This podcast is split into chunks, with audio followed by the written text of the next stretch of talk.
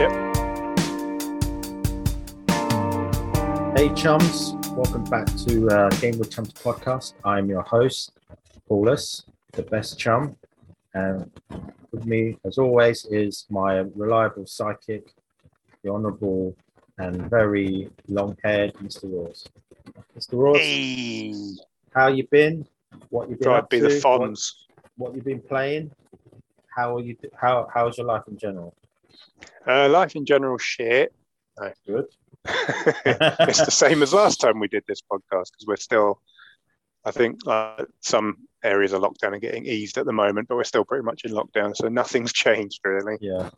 And um, as far as what I'm playing, still the same thing. I'm still playing Mass Effect Andromeda, and on a daily struggle to keep playing it because I'm about halfway. Well, I'm probably a little bit over halfway through now. But um, it's just like it's so bland. it's just like every day I'm like, I would, I would like, I'd like to play something else now, please. But I'm going to finish it, damn it, because You, you didn't You know, finish I- it last time, did you? I didn't. I'm actually further now than I got back in 2017. Yeah. Um, obviously, as, as I said back then, I played it like I would have played the other Mass Effect games and just done everything because you know pretty much everything was worth doing in the old Mass Effect games. In Andromeda, very little is actually worth doing. So what I've been doing is sort of like doing the crew loyalty missions, um, getting the outposts on each of the worlds that you can settle, and then just the main story, and that's about it. And even then i'm get, starting to get bored. I did uh, Liam Kosta's loyalty mission yesterday which i didn't do the first time around. I didn't get that far with it. And it was actually not bad. It was actually quite funny in places.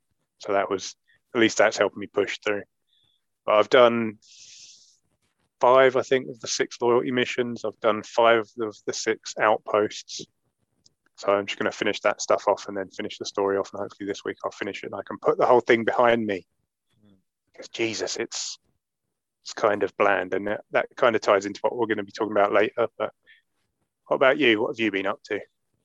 What have you been Um, playing? What you been doing? what I've been playing just been playing more Apex uh, on our Twitch channel, our Game with Chums. So check that out. Um, from Never Online. And, uh. Not too much to be honest. No, it's been a bit of a quiet one. I've had stuff to do at home in real life and kind of eaten into my gaming time. You know, besides my full-time job. Um, yeah, not too much. Just not Apex and uh, not, even been watching anything. Nothing. I finished WandaVision, and um, and now there, there's another Disney Plus Marvel thing coming out. Uh, Falcon and the Winter Soldier, but that's not until next Friday. Uh, I don't know if I. I, I kind of want to just wait until that's finished and then binge, binge watch it. But because I'm on social media so much, obviously with uh, you- uh, Twitter and all that, it- it's la- it's just filled with spoilers. I know there's filters you can do to sort of stop you getting tweets. but I don't bother with all that. It's like with Attack on Titan. I've had to like sort of uh, keep an eye out for like some things have been spoiled for me just by, sh- by even by Crunchyroll. Crunchyroll spoiled things. You know, so um, I'm not too happy with that. But other than that, no, my um, yeah, it's not been particularly busy on the gaming front this weekend. Pretty unev- uneventful fortnight for both of us. Yeah, I mean, yeah, like I say, we do this every fortnight, and not too much has happened. Uh, no, no. There's been some gaming news, which we'll, we'll get into in a minute. But uh, in terms of actually playing anything, I mean, I started a new new Let's Play um, You did, on our yes. YouTube channel. You check out our YouTube channel, Gaming Chums. Um, it's a Battlefront 2, so I'm playing through the story campaign. Yeah, um, one thing I can say about it, it, look, it looks really good. Fantastic. Good looking game. Good looking game. Gameplay is a, at the moment a bit mm, okay. It's bang average, Bang average. to be honest, but it's Yeah, worth playing as it's a quick sort of jump through it, and the story's decent. Hmm. The setting, as always, the setting's good. You know. Yeah. But So, yeah, um, it's it's not the best game in the world, but it's fine for five hours or whatever.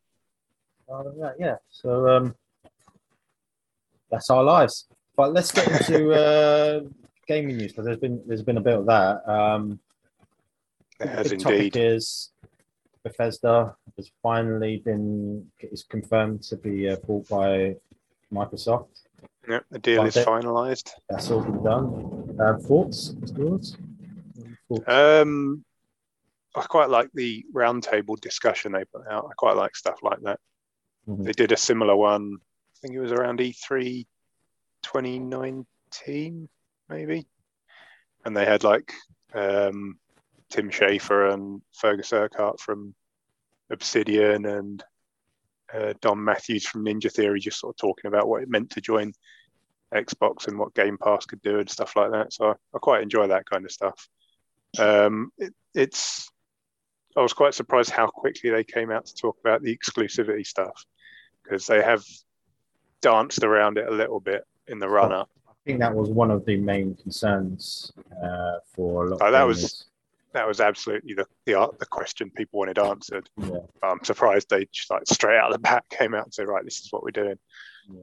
And it was basically what I've expected and kind of what I've I'm not sure if we've talked about it on the podcast, but I've been talking about it on like forums and stuff online and what I expect it to be. And it's basically as I expected. Like the vast majority of stuff is going to be exclusive. I think people need to wrap their head around that.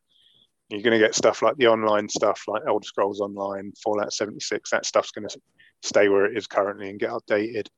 And then sort of future stuff like that might be multi-platform, and then maybe Machine Games Indiana Jones might be multi-platform because there might be an existing deal with Lucasfilm, Disney around that.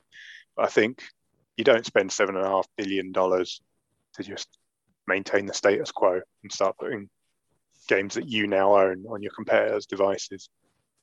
So it's what I expected, really. But I'm surprised they came out so early on in the stream and just sort of laid it out.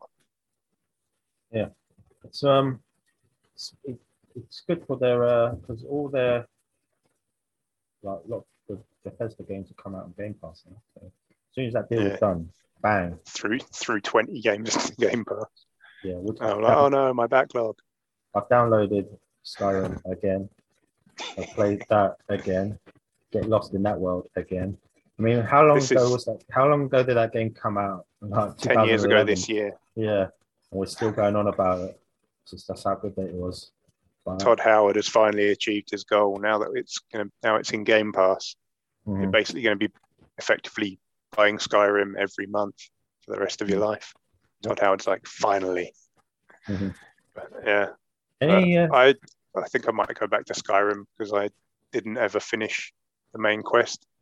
On 360, I put like 300 hours in, didn't finish the main quest. On the Xbox One version, I bought that and I put about 30 hours in, didn't finish it. So hopefully, when the FPS boost comes, because they are going to be adding FPS boost to some of their Bethesda games, Hmm. when that's 60 FPS, I might go back to it again. Um, yeah. So yeah, Bethesda is now officially part of the uh, Xbox ecosystem. Uh, anything else? In the Still game? mad to think about, isn't it? Yeah. I mean, we could do a. We've already done a discussion about that about Bethesda being bought by Xbox. So Yeah, go Um, check it out. go check it out. Um, any other gaming news of relevance? Anything come out? Uh, Nothing that nothing. you can think nothing as big as that that I can think of. Yeah. It's a bit of a quiet period, really, isn't it? Sort of like Mhm. post holiday season, as people call it, running going up towards E3 season, which we're what, three months away from now at this Mhm. point. It's usually quite quiet at this time of the year, but um, yeah, I don't think there's much else other than the fact that obviously more Bethesda games will be coming to Game Pass. Some of them are getting FPS boosts. So that'll be nice to look forward to. And um, other than that, I think that's about it. Yeah. So game news is Pretty done. quiet period. Yeah. So we're going to get into the uh, the topic of today's podcast, which is uh, studios that have uh, fallen from grace. Is that a good way of putting it? I mean, I'll, I've got to think of a title to put to, for this podcast. so I think that's we're going to talk about two in Pacific specifically, right? Two Pacific um, studios. Two that immediately come to mind for us. Yeah. Um, my we both have one, but we both love these studios, so it's no pre- preference. But um, one we're going to talk about is uh, Bioware, and the other one will be Bungie. So we could get. Should, let's let's get into let's get into Bioware because um, coming there, there were some revelations from EA recently about Bioware. Some stuff happened, Some stuff and also happened. the fact that they decided to can Anthem finally. Yeah, I mean we, we can we can get into that, but um, someone's bibbing outside my, my house. Um, by EA were going to make uh the latest Dragon Age. They were going to apparently they were going to have like it. It was going to be like a pay to win or something like that. Well, it's going to have some kind of live service element. live isn't it? service to it, yeah. But because of the success of Jedi Fallen Order and the failure of Anthem, they have decided to keep Dragon Age as a single player RPG. Well, we were all under the assumption that was going to be the case anyway, but apparently think, not. Yeah, they were doing some sly, uh, sly shenanigans. Dragon Age? And Dragon Age, a single player game. Surely you Yeah. jest. Now, just for full disclosure, my company that I work for, our main client is EA. So I um I have to be a bit sort of diplomatic in what I think about EA. So Be careful. uh yeah, because I've signed disclosures and all that, so I can't talk about any like sort of new games or anything. But I can just just be a bit critical of how they the way they practice. Um I mean, like EA has they they they're known for putting microtransactions and trying to push this live service, which they did with Anthem. Um, for a company like for a studio like Bioware, which is known for their uh, RPGs and story-based games, Anthem was a huge departure. And there was some like yourself who wanted to give it a try. I think you were you you were quite more not forgiving, but you were willing to give Anthem a go. If it's a good game, then you it's a good game. But uh, you played it and you completed the story, didn't you? Yeah, it's a similar situation to some of the des- the Bungie talk we'll get into in a bit, so I won't go too heavily into it at the moment. But I was willing to at least sort of give it a go, and um, yeah, I played the campaign, and it just uh, it wasn't it wasn't what you want from Bungie. I mean, everyone said that as soon as it was announced. People were like, "What? Why? Why is Bungie not Bungie? Why is Bioware?" Oh. They both begin with a- B's. both begin with B, and they've both done these big live service sci-fi Yeah. games of late. Yeah. But yeah, people were like, "This isn't what you want from Bioware, like a live service sort of looter shooter game, where story tends to be kind of in the background and characters kind of tend to be in the background, and it's more about sort of like chasing loot and grinding out like incremental power and stuff like that, which you know is stuff that is in RPGs." Um, so it's not like a complete genre shift, but it's it's definitely a change in focus. Um, but I was willing to give it a shot because I thought, hey, it looks like Iron Man the game, and it looked like that first vertical slice they demoed looked incredible, like visually speaking. And when it came out, it was a very nice looking game. Flying was a hell of a lot of fun. Design of the world was quite good. It was quite there was a lot of verticality in it, which I always like. It wasn't just like a large flat open plane you're running or flying across. There were peaks and valleys, and it was fun to explore it.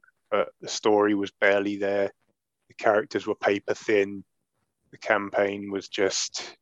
I mean, there was a bit where they stopped your progress, and you had to go and like do a, like a collectathon quest to continue the main story. Um, and then the last boss was just a big man, like Yeah. literally just a giant man. Um, I mean, like we could we could go we can go on about how about Anthem itself, but we, we, we, in the broader sense of in broader sense of like how Bioware is at the moment, it's kind of a shell of its former self. A lot of the staff have left. The staff that made Bioware what they are today have left Bioware, so it's not the and then same some of them Bioware. came back. some of them came back and then left, again. um, but it's not the Bioware that we once knew from because Bioware was my favorite um, studio at one point. They made I can list off the games that I, I played like Jade Empire, Knights of the Old Republic, Mass Effect, Dragon Age, um, all the Dragon Age games and Mass Effect games. Um, so, but from that studio from then to what they are now, it's a complete different sort of beast, isn't it? And plus, Yeah. like, like some people have been critical about like EA forcing all their studios to use their Frostbite en- engine. Mhm. Frostbite engine doesn't really work well with RPGs. Um, I kind of see see that, but um, I'm it hasn't been an issue for me personally. But I don't like the I way think that, it's Mm. yeah, I think it's more in like the creation of the games and how much Yeah. it's set them back. yeah, There have been like reports that have come out from people like Jason Schreier who have talked about what a mess it was it had been for them to try and move stuff over to Frostbite, and I think the Dragon Age team basically had to rewrite large chunks of the engine just to get stuff like dialogue and um, like conversation systems and loot tables and all that stuff in there that just didn't exist because obviously Frostbite Frostbite was made for Battlefield, so it it wasn't. It, it didn't kind of have what RPGs needed, and then a lot of that work that Bioware did for Dragon Age Inquisition filtered down to Mass Effect Andromeda, which is why systemically they're actually quite similar, I guess. Can, can I ask you Uh, a question? Um, do do you because this is what, what, what the main the, one of the issues is has the quality has is there been a, a, a noticeable decline in quality of the games Yes, absolutely. since since the purchase of EA by Mm, purchase by yeah. EA? You reckon? You think I so? think I think so. Yeah, I mean, a lot of Yeah. people will say like they were bought out between Mass Effect One and Two. And a lot of people say, "Oh, Mass Effect Two is the best um, Mass Effect," and in some ways I agree, but my favourite is the first one. Okay, Um, but you could see a lot of the changes that came in between one and two, like even just stuff like like you and me have whined about this endlessly, but like the end mission screens in Mass Effect Two, they feel very much like something from an action game rather than an RPG. It doesn't just it doesn't like flow from like Normandy to mission back to Normandy. It's Normandy mission results screen and then back to Normandy, which is just weird in an RPG. Yeah. And um, scale scale back sort of uh, um, RPG. scale back RPG stuff, yeah. Yeah, But I mean, the writing and the characters were still top tier, so so they can't that's why a lot of people think it's the best one. I can't really argue with that. The story and the Mm. characters are fantastic. I do think the story in one is better, and the antagonist in one is better. Yeah, they, but- they had an actual antagonist, not just like a disembodied voice. They had a, like a focus to the, the, the villain, Mm. Ser- S- S- you know, Saren. Saren and Saren. Sovereign. Yeah, So um, but yeah, I, I think you could. I think you could definitely see a change in focus coming in that sort of like time between Mass Effect One and Two, which is Mhm. when EA picked them up. And um, obviously, stuff still came out. Like Dragon Age came out what, a couple of years after EA picked them up. I think the first Dragon Age, Dragon Age Origins. 2009, wasn't it? Yeah, yeah, I think so. 2009. I think it was in development 2009. before EA bought them. Yeah, it was. It was in Mhm. development for years. Mm. It came out like 09, 10, somewhere around there. So they were already owned by EA when that came out, and that was quite a deep sort of systems-based RPG that took That a lot from the old like school RPG. Yeah. you know, that was- took a lot from like the old Infinity Engine games that Bio that Bioware kind of made their name with things like Mm. Baldur's Gate and Neverwinter Nights. Yeah. Um, so obviously they they still could create something sort of deep Mhm. RPG style, but it did feel like things changed when EA picked them up, and uh, perhaps not for the better. And then since then they've gone more and more sort of away from RPG towards action, to the point where you end up with. Anthem, which is a looter shooter, which is not Yeah. what people wanted from Bioware. What was the And game you've got to think that's EA, right, Yeah. pushing them to make Oh, something yeah. like that. and, and ties into like the other studio that they, they saw um, Destiny and how successful and Yeah, I mean that's the thing. It, Yeah. People might not like Destiny, and I have my own thoughts on that that we'll get into.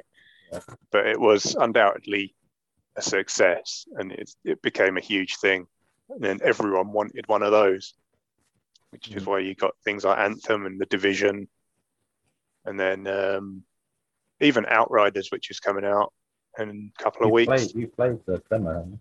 I played the uh, demo. Yeah, it feels very budget, but it's quite fun. Mm-hmm. Um, but they've they've said it's like it's not a live service game. It's just like here's the game. We're not going to be up adding stuff to it. We're not. There's no microtransactions or anything. Just go and play it and enjoy it.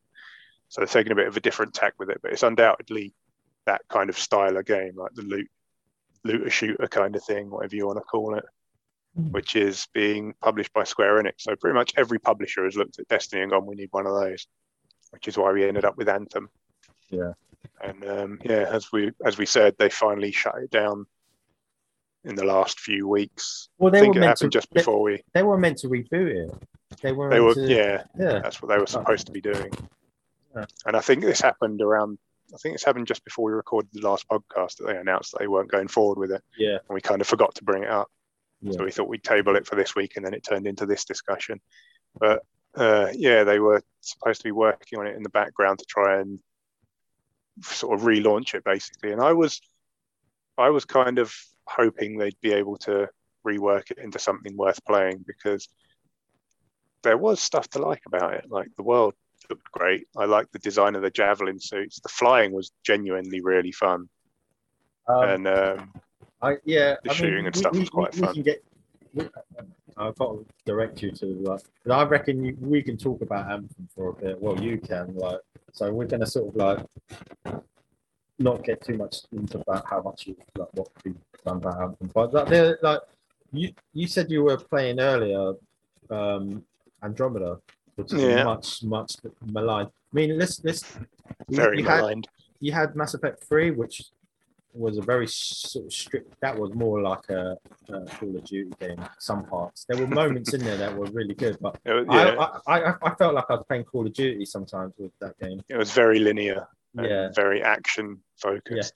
yeah. I still I still really liked it up until like see there's uh, here's the thing like the ending kind of poisoned all discourse around Mass Effect 3 But so you can't say anything positive about it but Yeah. up until the ending yeah it was very action focused but it was still a good time The thing is, there were some great moments in it. I can't really like tie this into the to their overlords because I don't think EA had anything to do with like their ending.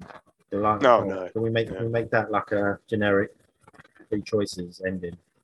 Um, so that was probably more to the fact that Bioware didn't know how to end the story in a Yeah. in, in a satisfying in a satisfying way. It was a really bit of a cop out ending, but I mean you kind of can't fault them in one sense because they kind of made a rod for their own backs with these two huge games with hundreds of choices between them probably that just like branch off into different things depending on what you pick and they've got Mhm. to try and bring that all back together for three so Mhm. it can't have been easy but yeah it still it still wasn't a great ending yeah. but i think that's part of that is down to like Drew Karpyshyn left Mhm. bioware i think just before mass effect 2 so i think i think Mac Walters was the lead writer on 2 and um, that's why they kind of moved away yeah, from They- they- there were they had- fan theories in one that they kind of moved away from in two They- yeah, they, they had like that. Was it?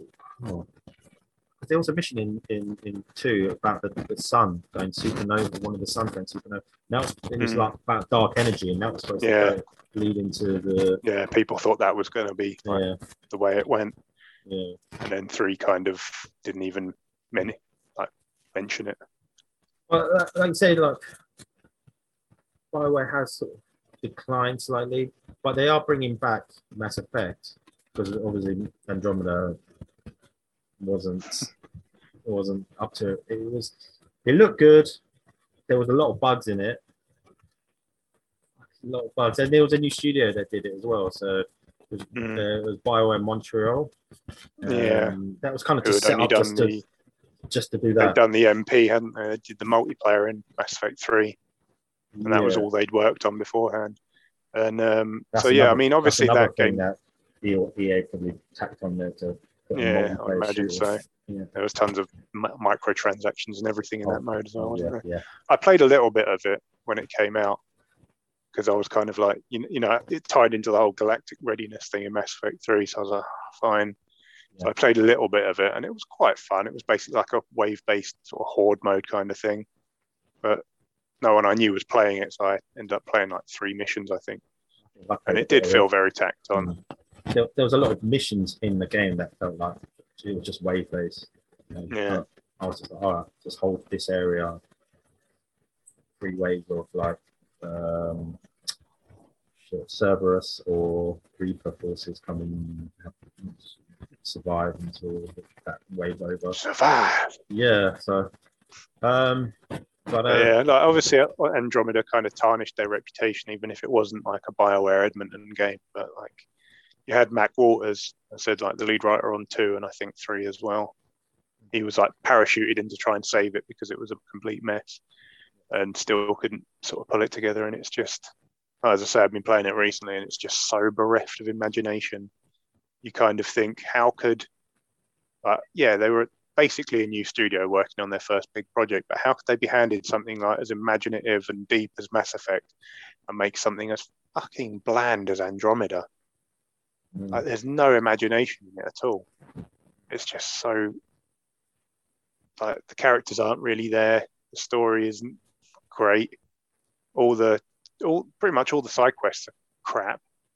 Mm. The worlds are like just big empty areas with some like prefab buildings dropped on them. It's just you play it and you just think, how did this happen?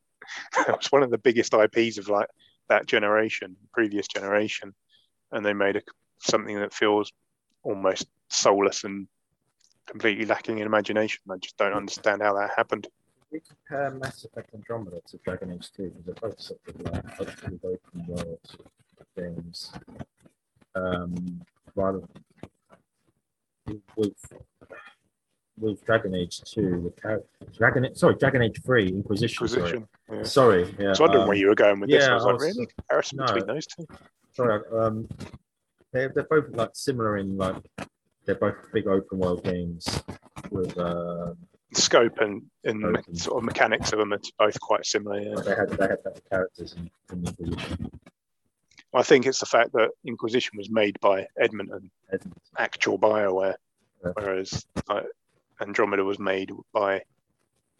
I don't want to say the B team because that sounds harsh, but like, a new team basically making their first big game, and they they should have had the entire leadership of that project should have been Bioware Edmonton people sort of leading it, rather than sort of like just passing it off to a studio. And I think I think the guy leading it had been had worked at Ubisoft before on like some licensed games or something.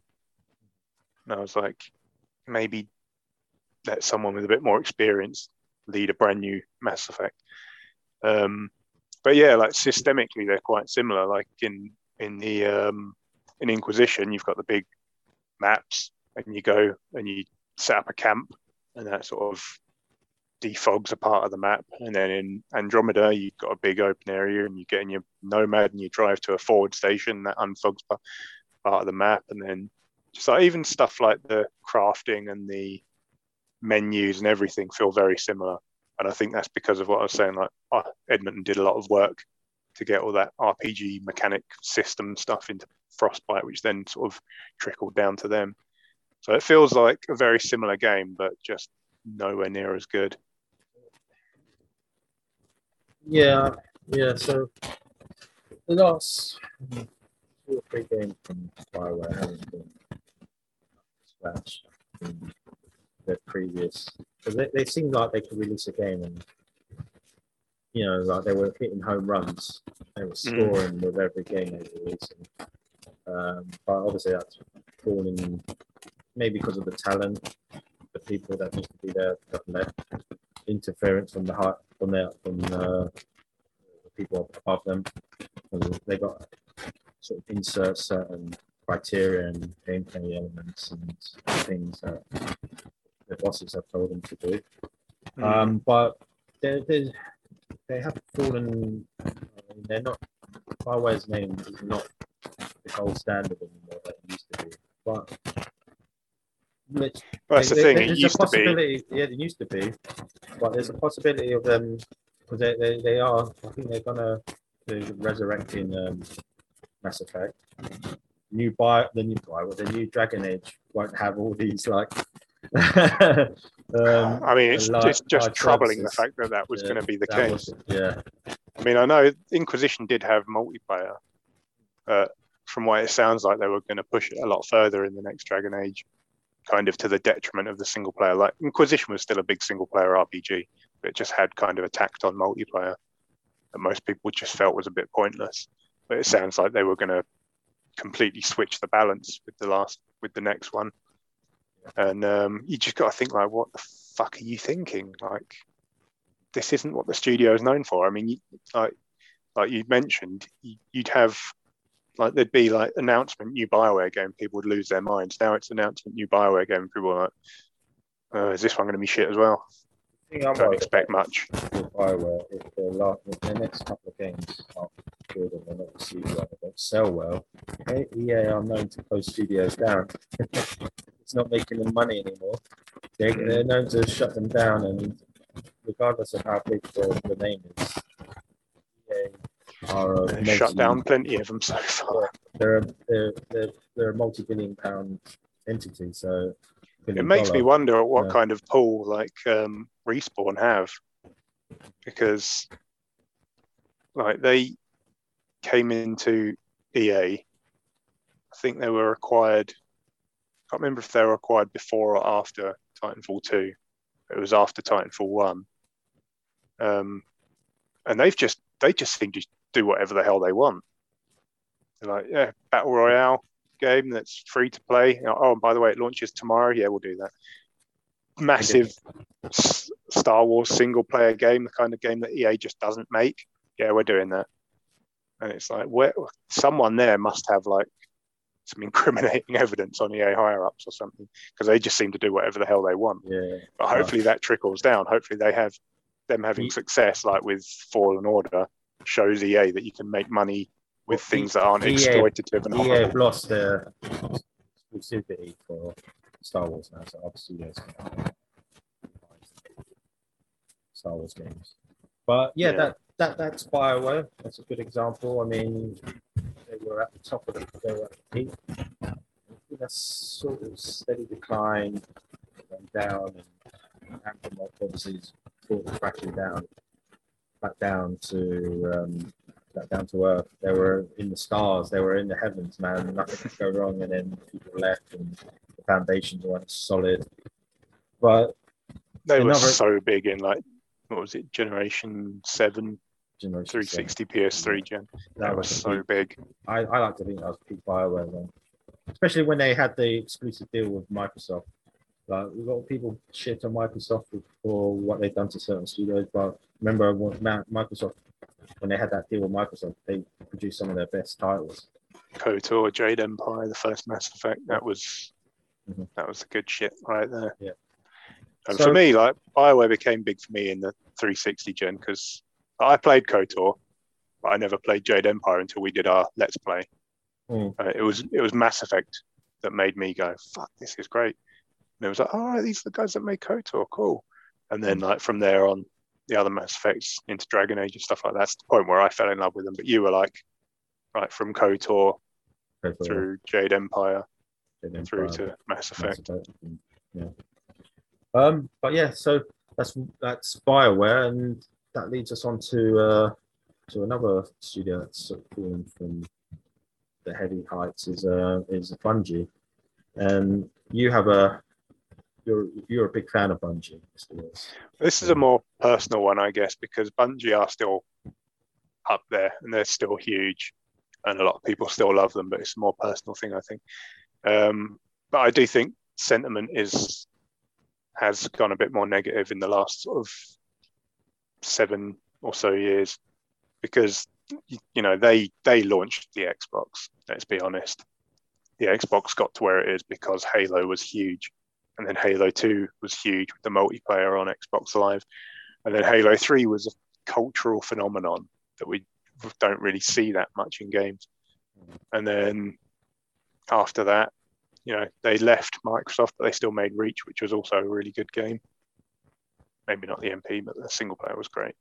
Um, they were my favorite studio for what a decade, maybe right from Halo One, I just got so into Halo, all the sort of mystery and lore and everything, and trying to figure out why Guilty Spark said Master Chief was a forerunner. Like, what does all this mean? Reading up on lore, reading up on fan theories and everything was like 10 years of my life, basically, as, as well as playing the games, obviously. And I put thousands of hours into those games. I couldn't tell you how many times I've played through like the campaigns of one to three. Hmm. And then they left Microsoft and they announced that they were making a sci-fi shooter and an RPG smashed into one. This was like this is for me it was like the, the dream project, right? Because I love RPGs, I love Halo, Halo RPG. This is going to be amazing. I was so excited for Destiny One. I bought it on two platforms because I had people that wanted to play it on Xbox One. I had people that wanted to play it on PS4, and I was like, I'm going to play it on both, both sets of players. And then I played This is, it. this is and I was before like, crossplay. Yeah, this is before in the dark days. Yeah. Um, yeah, and then I played it, and I was like, oh, that's that's what this is. And it's just like people will take the piss out of the story in Halo, and it's campy and silly and whatever, and it's just hoorah marine dudes shooting purple aliens from another planet. But the, the mystery and the depth of how things, the story went back like over a hundred thousand years, and like the what, who were the forerunners, what is the origin of the flood, and all this stuff that kept fan communities thriving for, as I say, like a decade or more. People went nuts for that stuff. So that was always a big part of Halo, as much as it was like red v blue, four v four or eight v eight or whatever multiplayer modes people were going nuts over. But that's what kept Halo kind of not relevant, but that's what a lot of people invested a lot of time in, like the story and the mythology and the lore and everything. Mm. And that's what I wanted from Destiny. I wanted like their next their next big sci-fi RPG with a story to lose myself in. And the story in Destiny One was a fucking turd, quite honestly. um, like it got chopped up and sort of like sewn back together wrong in production, and it just the way they put it back together, it made no sense. And it was just it was shit, quite frankly, and it was not what I wanted. And um, they've they've kind of got themselves back on track a bit, and they're telling more of a cohesive story, but it's still not what I wanted from Bungie, and it's it's I don't know they've they've embraced like a bit too much goofiness in the last few sort of expansions and stuff, and gone a bit too campy with it, and um, I, I don't want to get into spoilers for people that haven't played it, but they had Nathan Fillion voicing a character in it, who was also back in ODST and Halo Five. And um, they went a bit too hard on the oh this guy's basically captain mal from firefly with it. And um, yeah like the, the, the story that destiny 1 hinted at was quite dark and a bit creepy and stuff. Bit bit like grim dark space fantasy. And then they kind of just went oh hey we're all just going to be stupid now in destiny 2 so while the storytelling's more cohesive, it's still just not what I want from Bungie. And they kind of went from like they were like as Bioware was your favorite developer, Bungie were mine in the 360 in the X, OG Xbox and 360 era. They were my favorite developer. I fucking idolized them. I'd watch all the Vidocs and everything. I knew I could have told you like who half of the development team were and what they did on the games. Um, it's probably a bit creepy, really cyber stalking developers on the internet. Slightly, yeah. But that was how invested I was in them. And then pretty much overnight, they went from a studio that were like, these are the top tier guys. If I ever worked in the games industry, I'd want to work there working on their stuff. And I basically idolize these people. They make my favorite games. And then the next day, it was like, I don't care about Bungie. it was literally overnight. I played Destiny. I was like, kind of don't care about this studio anymore it's a weird thing to think about when I've been following them incessantly for like a decade or more. So yeah, Bungie would be kind of mine because of just how much I put into that sort Yeah. of studio, and then now I genuinely don't care. Like, if hmm. someone said, "Oh, Bun- Bungie are announcing a new a new game," I'd be like, "Oh, I guess I'll check it out." Not going to get too excited though because they don't really make what I want anymore, and I kind of kind of don't care and they're I think that at last count there were like something over 700 developers. So the vast majority of people that work there now weren't working there when I used to care about them anyway. So I don't want to like disparage their work. I think Destiny's a well put together game. It's just not what I want. It's not what I think of when I think Bungie, and it's not what I wanted from them at the time. So now it's just kind of like not really interested in Bungie. And it's just kind of a weird realization to come to, given how much I kind of put into that over a, a decade or more. Mm-hmm. But I mean, well, you yeah. never played Destiny, did I, you? I never, I never just, played Destiny. It was completely, you were completely not, uninterested. I was, I was uninterested in it. What, what? But I mean, when I when I learned more about it and watching demos and you talking about it as well, really put me off. I was like, this is not my cup of tea. Uh, online sort of looter shooter uh, with a sort of a, flim, a sort of tacked on story just to keep everything together. Um, I mean, I don't know, like the story. Uh, from what I know of it, wasn't great, especially for Destiny One. I mean, like there, there's some lore behind there. Some, you know, um, I remember asking you questions like, "Who are these guys? Who are they?" Me, but um, a lot of the lore is genuinely really good, but it never mm. like. I didn't say it never made it into the game. They tried to bring more of it into the game, but in Destiny One, there was basically nothing there. Right. There's a lot of stuff like Joseph Staten, who like was a proper like, old school Bungie Halo guy. Uh, worked on the cinematics, worked on the story, and it touched loads of stuff there. Wrote a lot of it. He wrote the story for Destiny One, Mm-hmm. And he wrote him and his team wrote all the lore and everything. And some of the lore is amazing, like genuinely really good, like possibly the best stuff like that has ever come out of Bungie. And they cut a load of it because he he left the studio, I think, yeah. because they cut the story into pieces before release and just sort of like haphazardly glued it all back together. And I think he was just like, "Fuck this, I'm going." And um, it's a shame because like a lot of the stuff, like you've probably heard of the Grimoire cards because mm. yeah. that's kind of um, infamous now. But you picked up collectibles that told parts of the story, but you had to go to an external website to read them. So it wasn't even in the game. You couldn't even pause the game and read the story. You had to go to another website. But some of that stuff, especially around like the origins of the hive, was genuinely awesome. And um, yeah, it's just they they didn't do anything good with it in the game. Yeah. And it's just it's it's a lot of squandered potential for me, Destiny, I think. Okay. So yeah, that's our full uh, has has Destiny, Destiny is Bungie has that had a fall from grace or is it just it's it's, it's is, it, is, it, is it is it compatible with the Bioware uh, comparison? Not really. Is that, is that a fair pretty comparison? personal thing? I mean, they're both different. Like, there's more personal. It's not what you're used to compared mm-hmm. to what Bioware was, which had yeah. a. I mean, I do think Bungie departure. has a very different.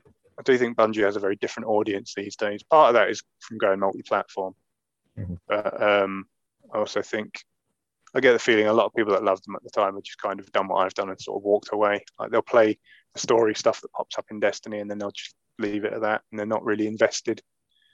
I feel like they just have a different audience, and their audience is probably potentially bigger now, now that they're multi-platform.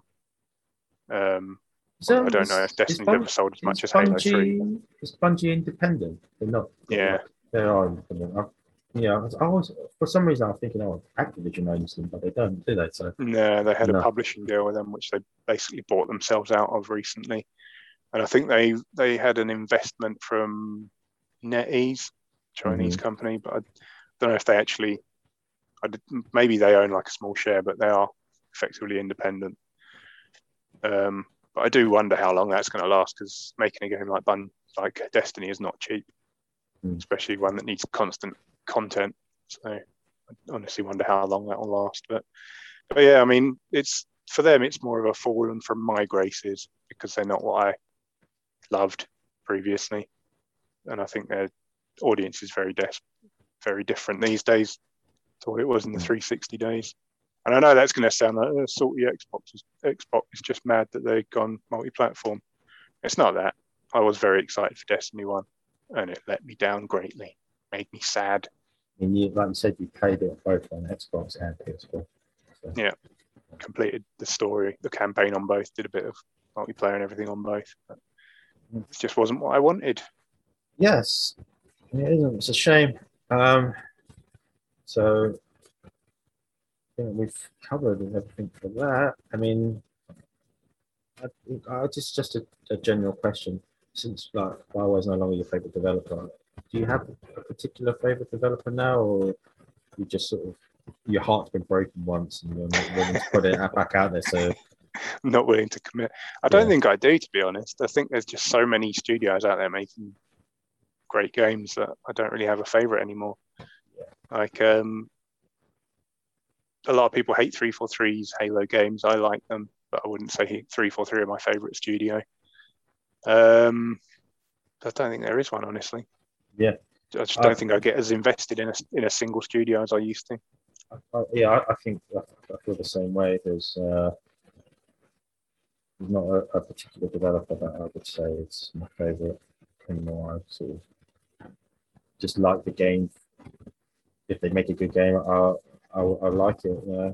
I, I don't have like like the excitement I used to waiting for a, a Bioware announcement Mm, like I used to back back in the day, back when I was a younger man, and I was always excited. About this like, shit more. yeah, I mean, like when Mass Effect One came out, I was like, that's amazing! I can't wait for Mass Effect Two.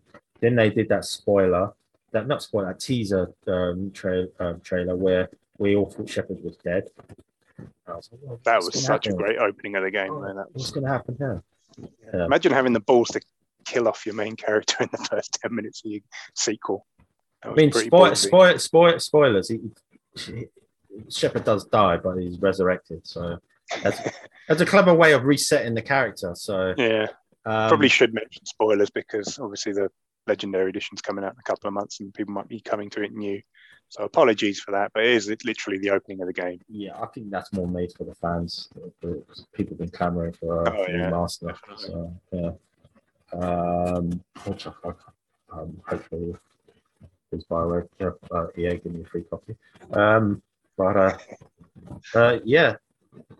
So that's the and anything else we need to discuss? I mean, mm. So that's the end of this podcast. And That covered it. yeah, well, like I said, Mr. Roars has got his ongoing um, um, Quantum Break Let's Play. So please check that out. That's Check released most. out. That's released on Mondays. Mhm. Yeah, uh, I have um, uh, Battlefront Two, which is released on Wednesdays normally, or Wednesdays or Fridays. Uh, this, this podcast will be going up on Monday.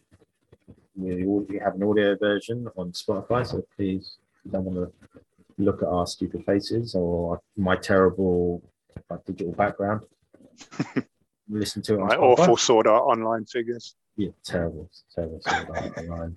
Um, yeah, I mean, like as I say, this this is still a work in progress. I mean, hopefully one day, like if, we can get a Q and A, like questions from listeners, um, we'll, we'll have a section where we answer your questions. I mean, uh, I'll be putting that out there on Twitterverse or on our YouTube comment for this. Just leave us a, a question and we'll answer it in the next podcast. But uh, yeah, I think that's that's it for today. Um, interesting topic. We've both got some strong feelings on it on on the subject. Uh, we've both been broken-hearted. That's like a bad breakup. you know, you fall in love with someone, and they slowly change over time, and they're not the same person you love. So And then it changes you for the rest of your life. you become bitter and resentful at the world. So, so yeah, that's Oh, this is uh, hitting on too many levels. Let's wrap this yeah. up. yeah, that so yeah, that's I've been Paul and Mr. Ross, and thanks for listening. Um, our social media details will be in the description of this podcast, so please check out my personal um, Twitter, Mr. Ross, Game of Chums, Twitter, everything will be on there. So yeah, and yeah, thanks for listening, and uh, we'll catch you again in another fortnight unless something may unless some something amazing, cool happens, some amazing like, news happens. Like Microsoft buys Sega. I mean, they could be they're, they're looking for someone else to buy, so who knows, man? Buying Capcom, Konami, who knows? um, yeah, so that's been episode three, and uh, we hope you enjoyed, and we'll see you again next time. Bye.